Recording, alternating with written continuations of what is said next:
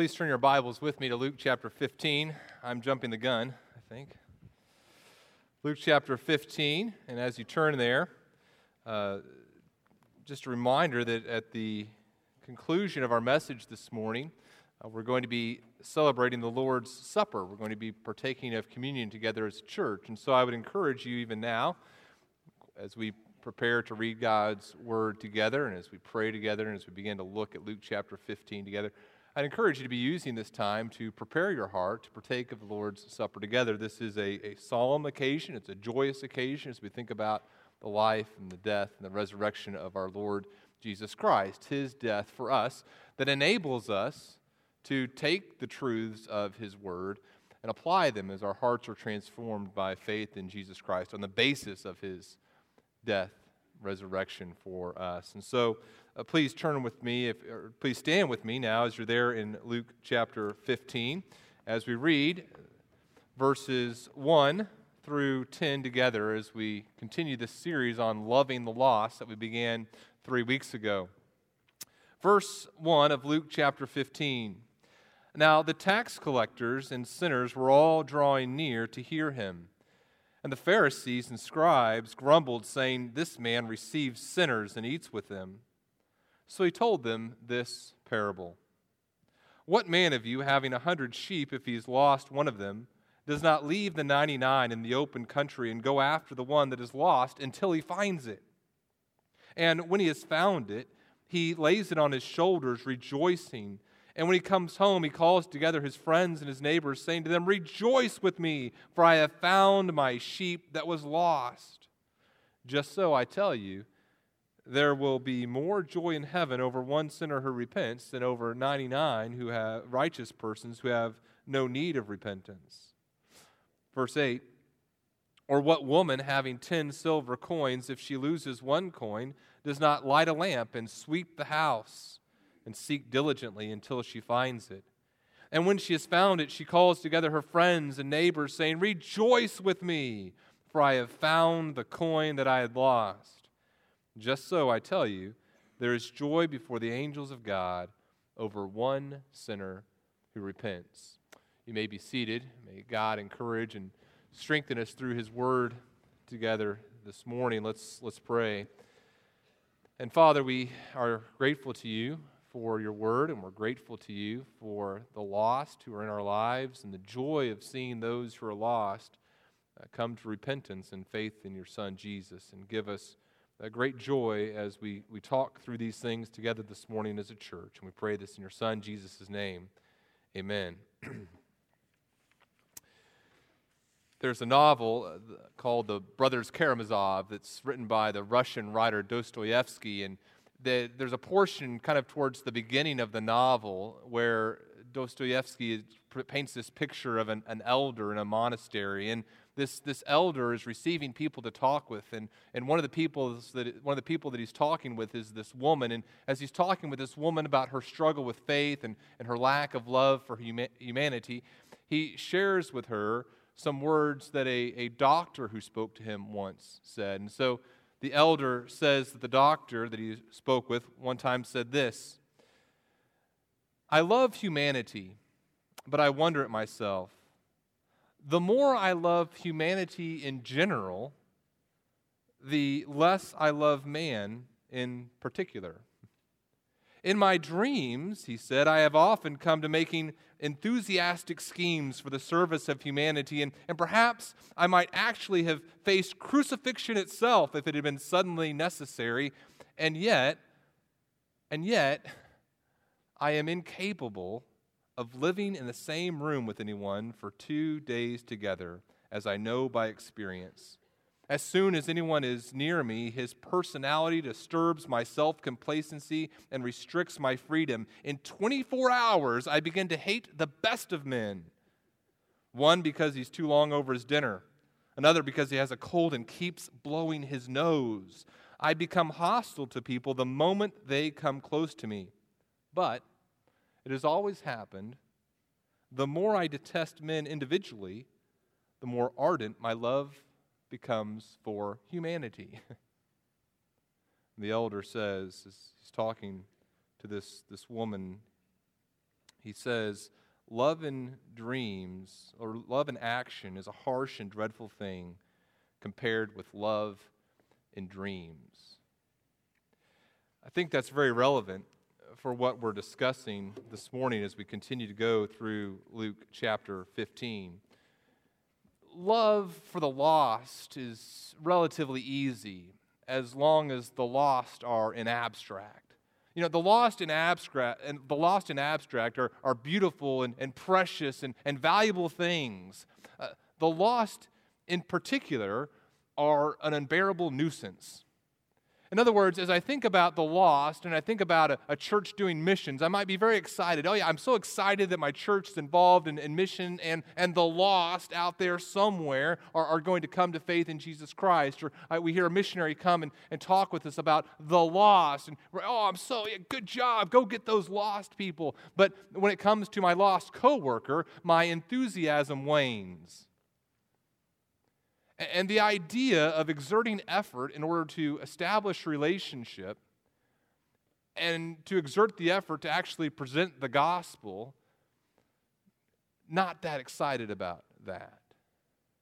Or the, the lost person that a missionary saves is a very valuable and precious thing, but my lost neighbor my, again, my excitement wanes as I think about all the effort and the work necessary to establish a relationship and present the gospel, and I don't have the joy as I contemplate that person coming into relationship with God.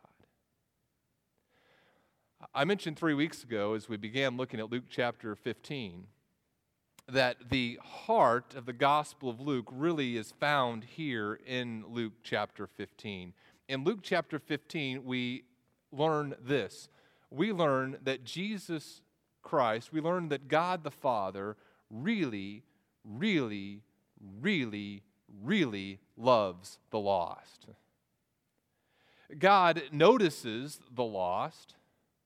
God searches for the lost and that he brings the lost to himself. And then God rejoices with, with great joy when the lost come into relationship with him. And what we saw three weeks ago as we began looking at this passage is that, that you and I, if we really love the lost, are also going to rejoice when the lost repent.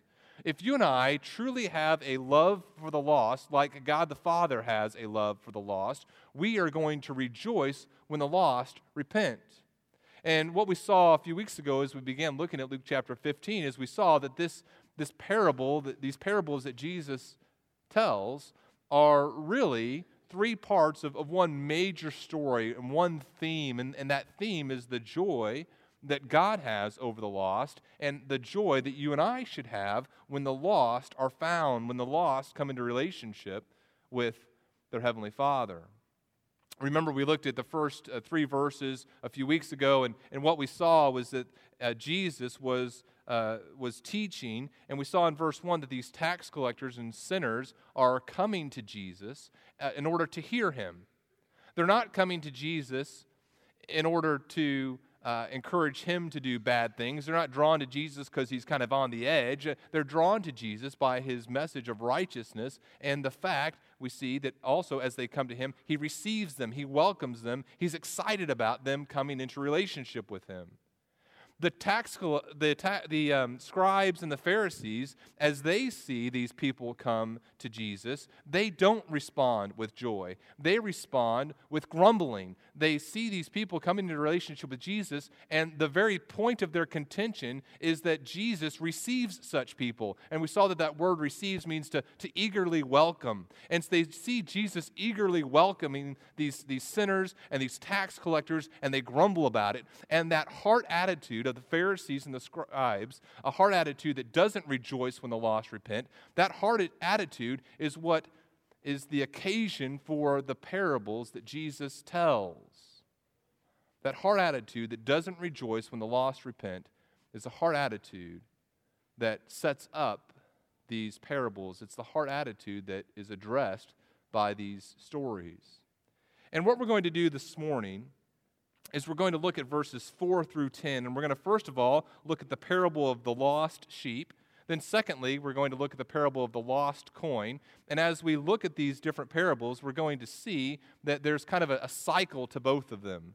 There's going to be uh, a noticing that there's something missing, noticing that something's missing. There's going to be a, a searching for that which is missing, and there's going to be a rejoicing when that which is missing found. Uh, we read these parables together last night, and our, our youngest, Ellie, said, uh, Dad, um, these are kind of the same story, right? I said, That's exactly right. These are kind of the same story. There's noticing that something's lost, noticing that something's missing, then there's searching for that which is missing, and then there's rejoicing when that which is missing is found. So let's begin by looking at the lost sheep. And we begin with this noticing that something is missing. It says in verse 4 What man of you, Jesus is telling this parable, what man of you having a hundred sheep if he's lost one of them, does not leave the 99 in the open country and go after the one that is lost until he, he finds it. And so he sets up this parable where there's a shepherd, and the people that are in Jesus' audience would have understood what he was talking about when he talks about being a shepherd. And he says uh, there's this shepherd that has a hundred sheep, and that would have been a good average size flock for a person to have. And at some point, this shepherd, as he's shepherding, notices, as the sheep are kind of gathered back together, notices that one is missing. Now, maybe he like goes around and, and bops them on the head and counts them, or maybe just kind of counts all the feet and then divides by four. Um, somehow he realizes that one sheep is missing. To notice that something is missing means that that something that's missing has some sort of value to you.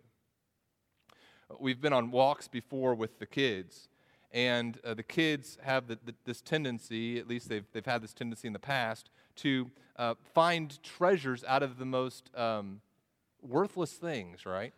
Uh, they'll, they'll collect acorns and, and they'll, they'll show, Dad, look, I'm collecting acorns now. And we'll be walking along, Dad, Dad, Dad, Dad. I dropped one of my acorns. I've dropped, and we need to find the acorn. No, no, we, we, we don't, really. Uh, that has no value. Look, here's another one, okay? To, to notice that something is missing, it, it needs to have value for us. A few weeks ago, I was speaking at a conference at, at this church, and, and uh, I, was, I was getting ready to leave, and I kind of I, I kind of patted down my, my pockets, and, and I, I don't have my, my wallet. Um, that's a bad thing. And so I, I you know, asking people, hey, have you seen this wallet? Have you seen this wallet? Um, it turns out I'd, I'd, left it at home. But um, I noticed it was missing because it had value. For us to notice that something is not where, it, where we thought it was means that, that that that object has some sort of value for us. The people that are listening to Jesus tell this parable would have immediately understood the value of a lost sheep. The shepherd values the sheep and so the shepherd notices and is aware of the fact that the sheep is missing. That brings us to kind of the next phase of the story. As this shepherd realizes that the sheep is missing, what does he do? He searches for it. He searches for it.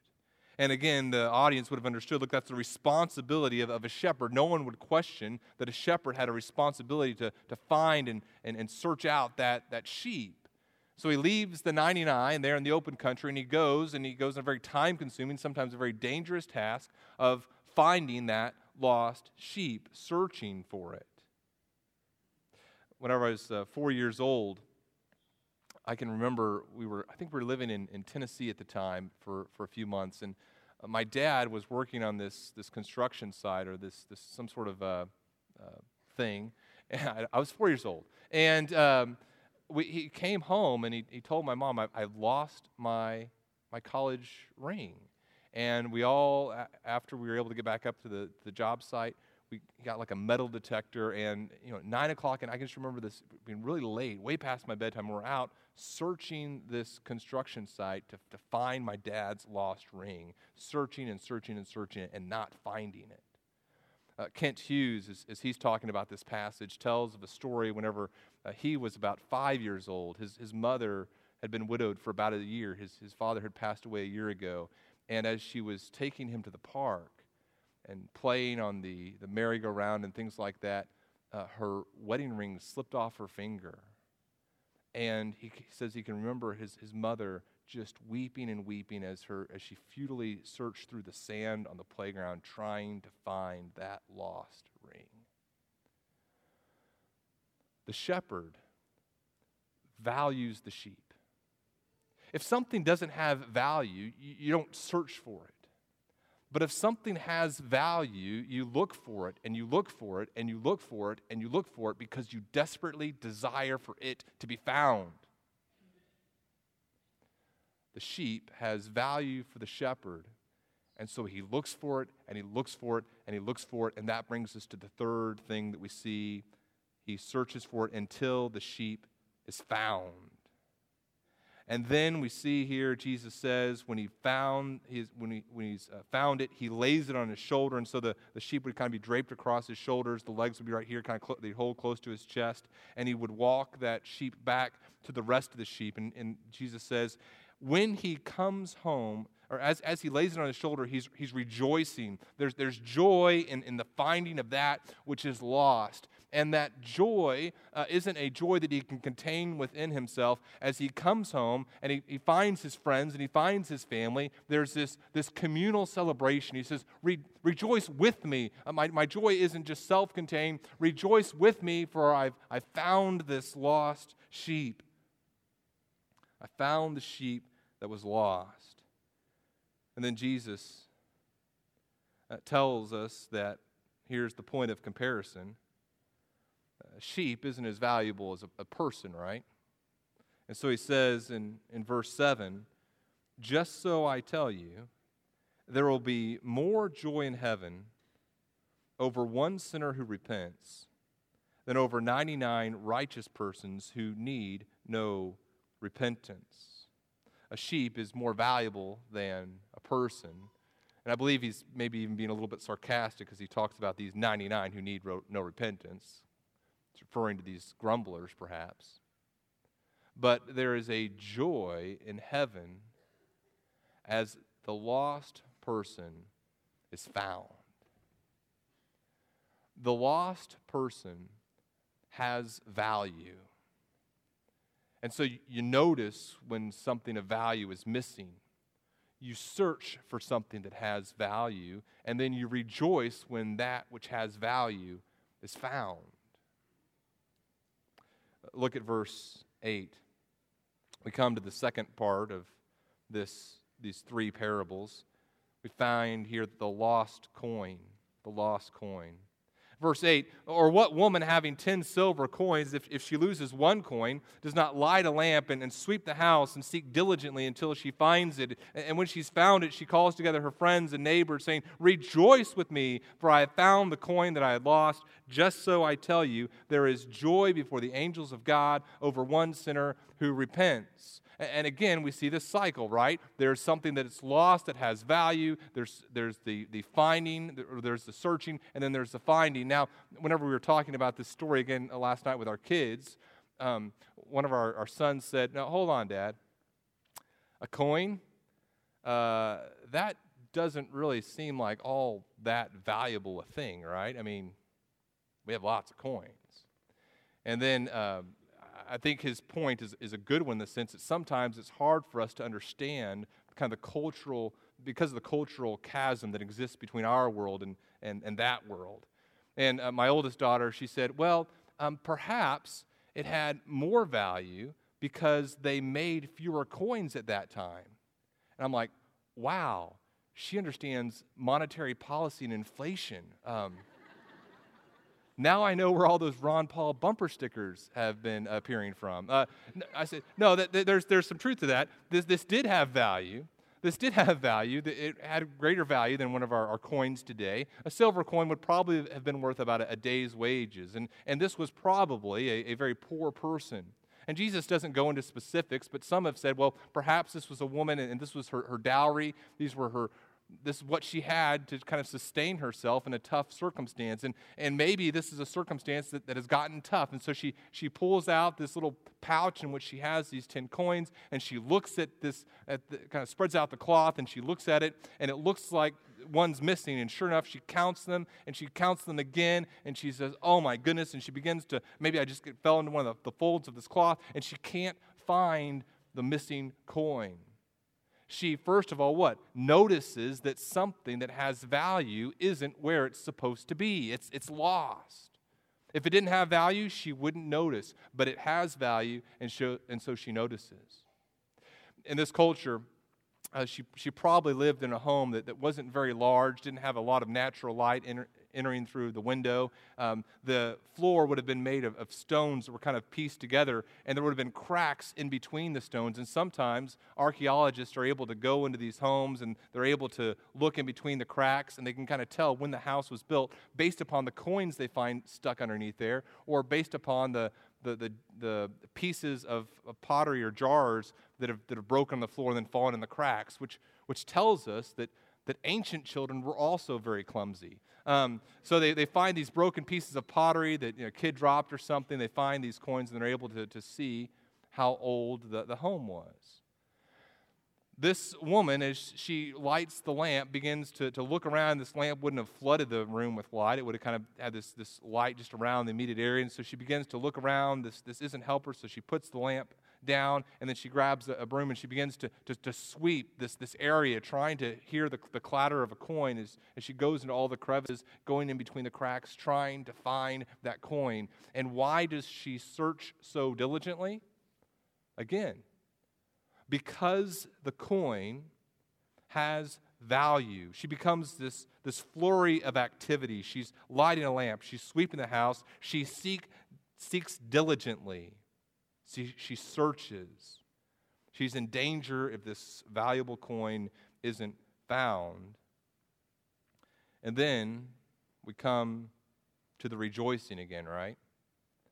As she finds the coin, as she finds the coin, again, just like the shepherd, there's immediate joy that causes her to let other people know about what has happened.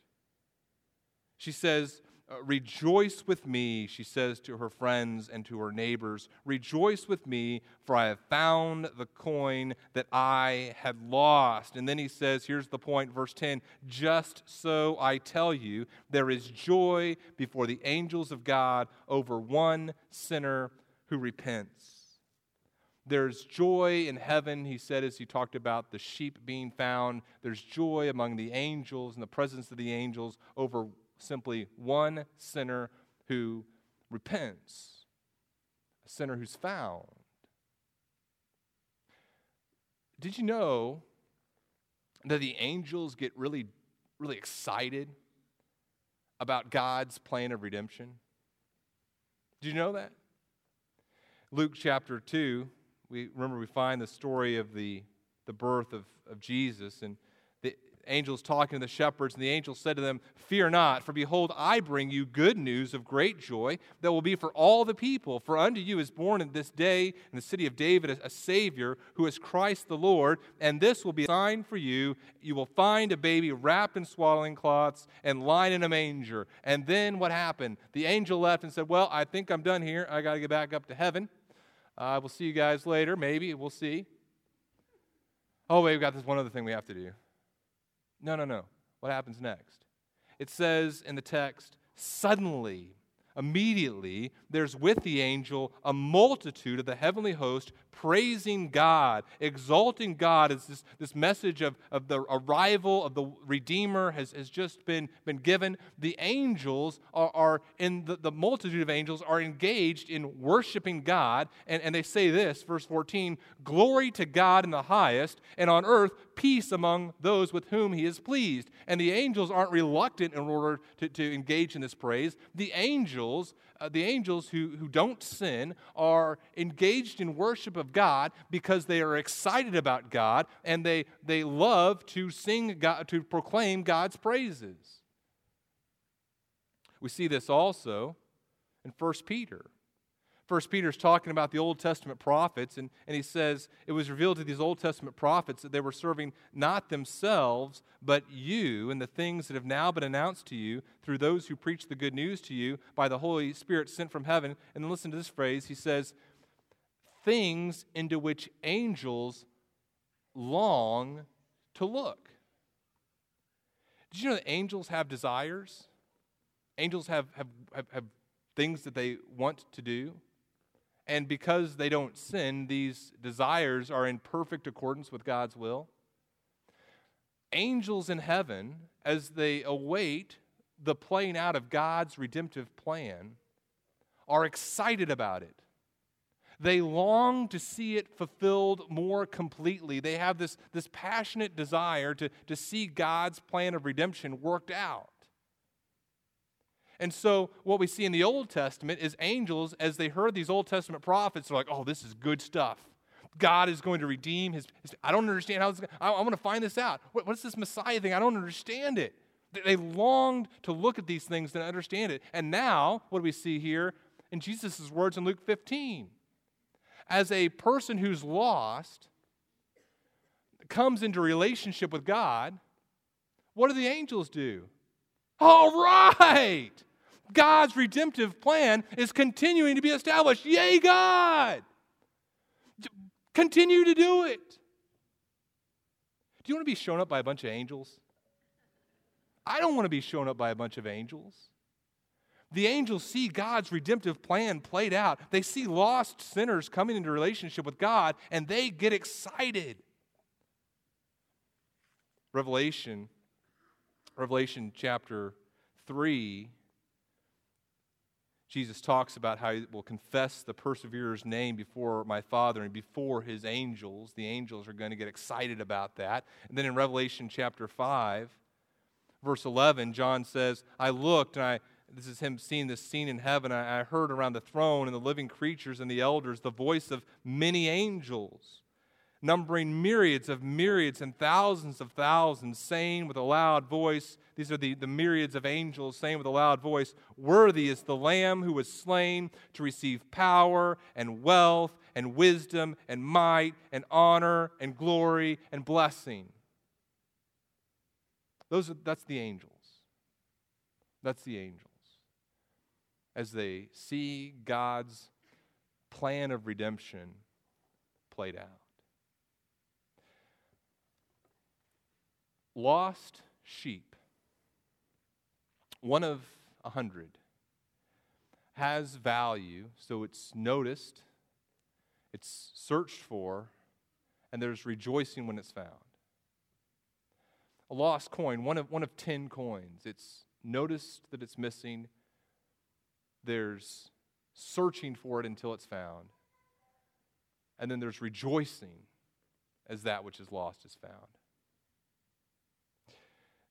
Do you and I love the lost? Do you and I love that those who are lost? Let's ask ourselves three questions here as we kind of think about applying these two parables in our own lives and asking whether or not we have a value for those who are lost. First question, first question as we think about whether or not you and I love the lost. Uh, do I notice the lost? Do I notice that the lost are even missing? There's a danger, I think, at Bethany Community Church of us looking around this room and us thinking about what's taken place this last year and thinking about what's maybe going to take place this next year and say, you know what? We're doing pretty good we've got this church thing down. I mean, we like each other. Uh, our family's happy here. We got a lot of neat things going on in our, our church. I, I think we've arrived. I think we're doing okay. And as we think about our relationship with God, it becomes all about what's taking place within the walls of this church. As opposed saying, yeah, I'm excited about the things that are going on within the walls of this church. And, and yet at the same time, there are a lot of people around me who don't know the Lord, who aren't walking in relationship with Him. The kids have this game that they like me to play with them, and, and it, it's kind of a game that um, it drives me a little crazy. Um, what the game the game is called like uh, dad's a moron, kind of. I don't know, that's not the technical name, but what I do is, is uh, the kids say, Dad, uh, you know, um, put me on your back. And so I put them on my back. And, and then uh, I pretend, I don't understand the appeal of this game. Uh, then I pretend like I don't know where they are. And so I put them on my back. I go, Where's Noah?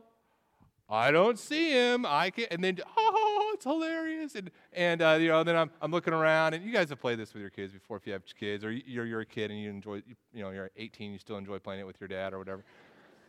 Okay, so. Uh, then I then I I find the kid, right? Oh, dad suddenly gets his brain back and finds the child, and and oh, it's so hilarious. And then the next kid, can I have a turn now? I'm like, hold on, like you guys know I know where you are, right? Like I I know that you're actually on my back. I don't want to spoil the the magic. I understood as you were like a two year old or a one year old, but but I, I, I dad knows. But they think it's just hilarious. All right, now for me to really not know where my child would be uh, when they're on my back, I'd be missing the obvious. Sometimes we play the invisible game with the lost around us. Where are the lost? I don't know. I don't see them. yeah, you do. You just don't value them. You don't love them. The lost in abstract, oh, I, I give to missions and I'm excited about missionaries and all these things, but uh, oh, the, the lost in my life, yeah, I don't know if I know any lost people. I don't really have a relationship with any people who are lost. You know, the Apostle Paul wouldn't have understood that. Uh, he had a, a great love for those who were lost. In fact, if you, if you turn a Bible to, if you turn your Bibles to um, Romans chapter 9, so you turn over just a couple books to Romans chapter 9, you encounter some words of, of Paul here that are, are very powerful. He says, I'm speaking the truth in Christ. I'm, I'm not lying. My conscience bears me witness in the Holy Spirit. And listen to how he describes his heart attitude toward the lost. I, I have great sorrow and unceasing anguish in my heart. Do you think Paul noticed those around him and was aware of their lack of relationship with God? Yeah, absolutely. He, he describes it as an, an unceasing anguish in his heart. In fact, turn over just a couple more chapters to, to chapter 15 in the book of Romans. And we see that this extends not just to the Jews, but to the Gentiles as, as well. He's, he's talking about, um, he says in verse 18, he says, I, I will not venture this is uh, Romans chapter 15, verse 18. He says, I will not venture to speak of anything except what Christ has accomplished through me to bring the Gentiles to obedience by, by word and by deed. And then verse 20, he says, And thus I make it my ambition to preach the gospel not where Christ has already been named, lest I build on someone else's foundation, but as it is written, listen to this, what, he says about, about the, the lost those who have never been told of him will see, and those who have never heard will understand. The Apostle Paul loves the lost, and it's manifested in an unceasing anguish as he considers th- those who are closest to him who don't know the gospel, and it's manifested by, by a compulsion to proclaim the gospel to those who have, who have never heard it. So, if you want to know whether or not this, these parables that Jesus are, is speaking here, if these parables are to you, an important question to ask yourself is well, well, do I love the lost? And if I love the lost, then I notice the lost. Do I notice the lost? Do I notice those around me who haven't placed their faith in Jesus Christ, who haven't been reconciled to God? Second question that I'd encourage us to think about here as we think about whether or not we love the lost, second question is, is this uh, Do I seek the lost? Do I seek the lost? There's an interesting parallel that Jesus draws here between this shepherd and God the Father and this woman and God the Father. And, and, the parallel isn't exact, of course. There are some points of difference between a, a, a woman who can't find a coin and, and God the Father who knows where everything is. But, this would have been a very strange idea the idea that God proactively works to bring the lost back into relationship with Him. That would have been a very strange idea for the Pharisees. In fact, let's, uh, let's do this. Why don't you turn back to the book of Ezekiel with me. If you're in, uh, you kind of go to the middle of your Bible, there's Psalms, and it's after Psalms, Proverbs, it's after uh, Song of Solomon, and it's, it's after Isaiah and, and uh, Jeremiah, Lamentations. Then you come to the book of, of Ezekiel. And uh, turn to Ezekiel 34 with me, if you would. And as you turn there, let me just read a, another verse, Psalm 28 9. It says, Oh, save your people. And, and that's, he's speaking to God here. Oh, save your people and bless your heritage. Be their shepherd and carry them forever. That's, that's the psalmist's words to God. Uh, Isaiah 40 11 says, God will tend his flock like a shepherd. He will, he will gather, he will gather the lambs in his arms. He will carry them in his bosom and gently lead those who are with young the point is, God is proactive in bringing the lost into relationship with Him. And in Ezekiel 34, we have what I believe are some of the most convicting words in all of Scripture to those of us who are in leadership of a church or those of us who are, in any form of, of leadership, spiritual leadership over others. Here in Ezekiel 34, we see a contrast between the leaders of Israel and with God the Father. And it's the same contrast that could be drawn between the Pharisees and scribes and Jesus. Look what uh, God says through the prophet Ezekiel in Ezekiel 34. Verse 2, he says, Son of man, prophesy against the shepherds of Israel. Prophesy and say to them, even to the shepherds, Thus says the Lord God. Ah, shepherds of Israel, who have been feeding yourselves. Should not shepherds feed the sheep? You eat the fat, you clothe yourselves with the wool, you slaughter the fat ones, but you do not feed the sheep. The weak sheep you've not strengthened, the sick you've not healed, the injured you have not bound up, the strayed you have not brought back, the lost you have not sought, and with, a, and with force and harshness you have ruled them. So they were scattered because there was no shepherd, and they became food for all the wild beasts. What does a bad shepherd do? A bad shepherd doesn't search for the lost because the bad shepherd doesn't love sheep. That's contrasted with the picture of God in Ezekiel 34. Verse 11 Thus says the Lord God Behold, I, I myself will search for my sheep and will seek them out. As a shepherd seeks out his flock when he's among his sheep that have been scattered, so I will seek out my sheep and I will rescue them from all places where they've been scattered on a day of clouds and thick darkness. And I will bring them out from the peoples, and will gather them from the countries, and will bring them into their own land. And I will feed them on the mountains of Israel, by the ravines, and in all the inhabited places of the country. I will feed them with good pasture, and on the mountain heights of Israel shall be their grazing land. There they shall lie down in good grazing land, and on rich pasture they shall feed on the mountains of Israel. I myself will be the shepherd of my sheep. You see the difference in shepherds there? The wicked shepherd doesn't seek after the lost. The wicked shepherd, the wicked person there, is unconcerned with the status of lost sheep.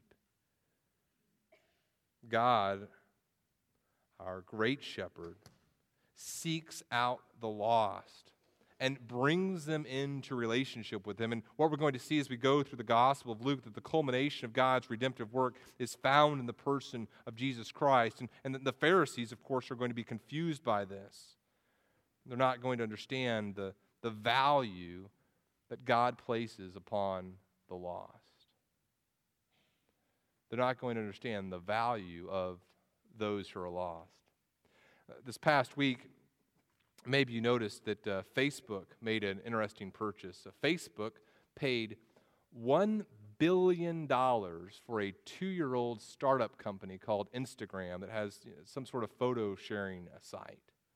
And uh, you, you, think, well, that's a lot of money to pay for a company. And, and yes, you are right, it is. Especially uh, this company had zero revenue, they made no money. And Facebook paid $1 billion for this company. Now, why would Facebook pay $1 billion for this company? Because they placed $1 billion worth of value in it.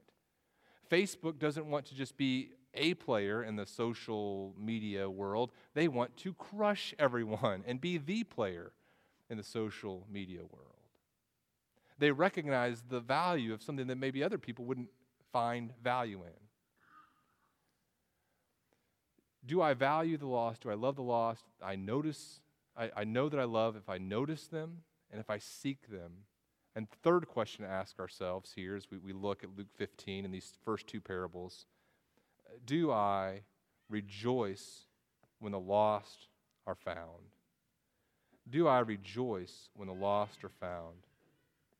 The parable here, we see this, this great rejoicing that takes place whenever the shepherd finds his, his, his, sheep. And it's, it's a rejoicing that cannot be contained. And he wants to tell other, other people. The same with the woman as, as she encounters this lost, finds this lost coin. It's a, a joy that, that can't be contained.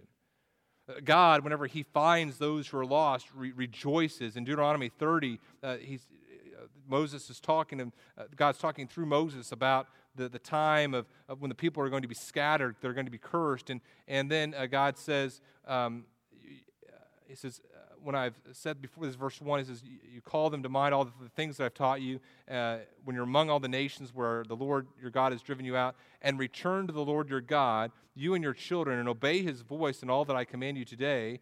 Verse 3 Then the Lord your God will restore your fortunes and have compassion on you, and he will gather you again from all the peoples where the Lord your God has scattered you. If your outcasts are, are in the uttermost parts of heaven, from there the Lord God will gather you, and there he will take you. And the Lord your God will bring you into the land that your fathers possessed, that you may possess it, and he will make you more prosperous and numerous than your fathers.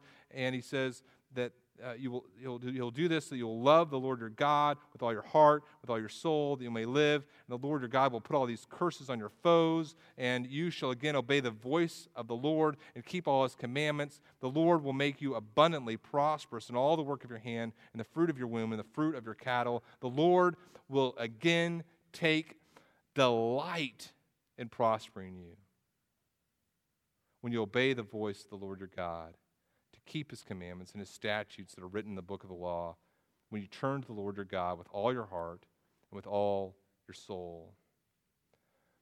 God gets excited about the lost being found. Think about the last time you felt great joy and, and excitement, just delirious joy. For me, it was 1992. No, I'm just kidding.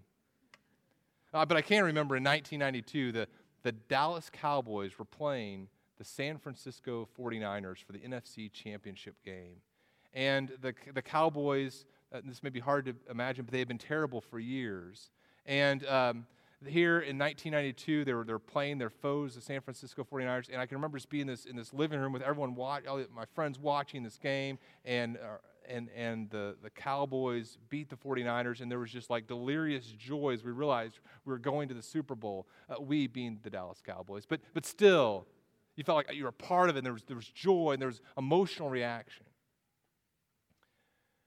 As you contemplate the lost, do you have delirious joy as you think about them entering into relationship with God? I want us just to take a few minutes as we prepare our hearts to take communion. And as we, we take just a few moments to, to prepare our hearts, what I'd like you to do is this I'd like you to think about your love for God, first of all. Do you have a love for God? Have you entered into a relationship with God through faith alone in Jesus Christ alone? Are you a Christian? And as you think about how God has brought you into relationship with Him, as He has searched for you in the sense of, of finding you and changing your heart and bringing you into to, to relationship with Him, reconciling Him to yourself, as you think about that, I want you to think about whether or not you love the lost who are in your life. And as you, as you uh, kind of prepare your heart to partake of the Lord's Supper, this celebration of what, what He's done on the cross, for you in order to bring you into a relationship with Him through faith in Him, I want you to, think about the application of that. Who are people that, that God would delight to see in relationship with Himself that He's sovereignly placed in your life. And as you pray, I want you to ask God to reveal to you those who are in your life that He's calling you to love because they have value. And ask Him for forgiveness for times where you haven't valued the lost as He would call you to value the lost. I want you to think about this too. The earliest known symbol of Christianity wasn't the cross, it wasn't the fish. You know what the earliest known uh, imagery we have from Christianity was? It was a, a statue of a shepherd carrying a sheep on his shoulders. That's should be the dominant imagery in our minds as we think about those in our lives that God has sovereignly placed there. A desire to see the Good Shepherd rescue them. And as we see the Good Shepherd rescue them, our hearts should respond with joy and rejoicing as we think about the worship of God that will take place. Let me just ask you now, in the quietness of your heart, to bow your heads and just spend a few moments asking for God to give you wisdom concerning those who are lost around you, asking for forgiveness in areas where that's necessary, and just preparing your hearts to celebrate the Lord's Supper that represents Christ's death for you.